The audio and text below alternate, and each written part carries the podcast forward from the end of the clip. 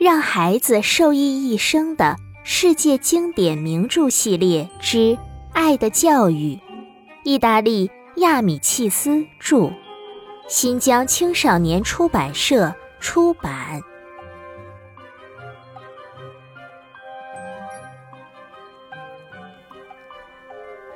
上一章，普雷克西得到了二等奖，恩里克也邀请普雷克西来家里玩。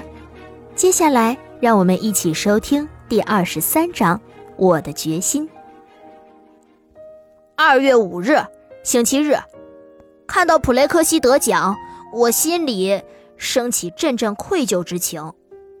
我还一次奖也没得过呢，父亲、母亲和老师对我都不满意。连我自己也对自己不满意。以前我总是对学习很投入，玩的也很开心。可是最近，我什么也学不进去，连玩的兴致也没有。我心里好像压着一块重重的石头，好像有个声音在对我说：“这样下去可不行，这样下去可不行。”每天傍晚放学。我家在孩子们中间经过广场时，都会看到一群群工人下班经过。那些工人迈着大步，巴不得一步到家吃上饭。他们工作了一天，非常疲劳，饥肠辘辘，但是却一点也看不到他们不愉快。他们大声说笑着，用沾着煤的黑手或沾着灰的手互相拍着肩膀。他们从天一亮就开始工作，一直到现在。这些工人有的还在水里、地下工作，饿的时候也不能中断，只能匆匆吃点面包。一想到这些，我就惭愧的难受。我一天到晚都在做什么呢？写几页作业还草草了事。哎，我还真不是一般的差劲呢。父亲有时候欲言又止，看得出来他的心情也不好。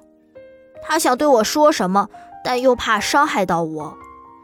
我的好父亲啊，您整天辛苦的工作，为了家里所有人的生计奔波着，可是我却没有好好学习，一点儿也不努力，什么事都让您费心。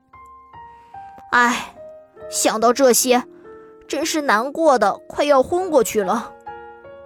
我再也不能这样了，我要像斯塔尔迪那样咬紧牙关的学习，我要全心全意的学习，晚上战胜瞌睡虫，早上早早起床。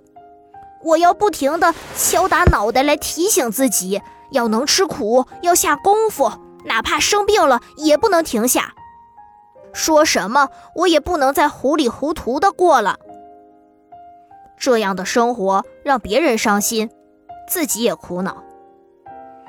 从今天起，我要发奋努力，一心一意的学习。只有这样做了，我心中的愧疚才能减轻，玩起来才能痛快，睡起来才会香甜。恩里克意识到，只有好好的学习，才会在玩的时候。更加痛快，睡的时候更加香甜，心里才不会有愧疚和负担。接下来我们要讲一个很傲慢的人，这个人是谁呢？让我们下一章继续吧。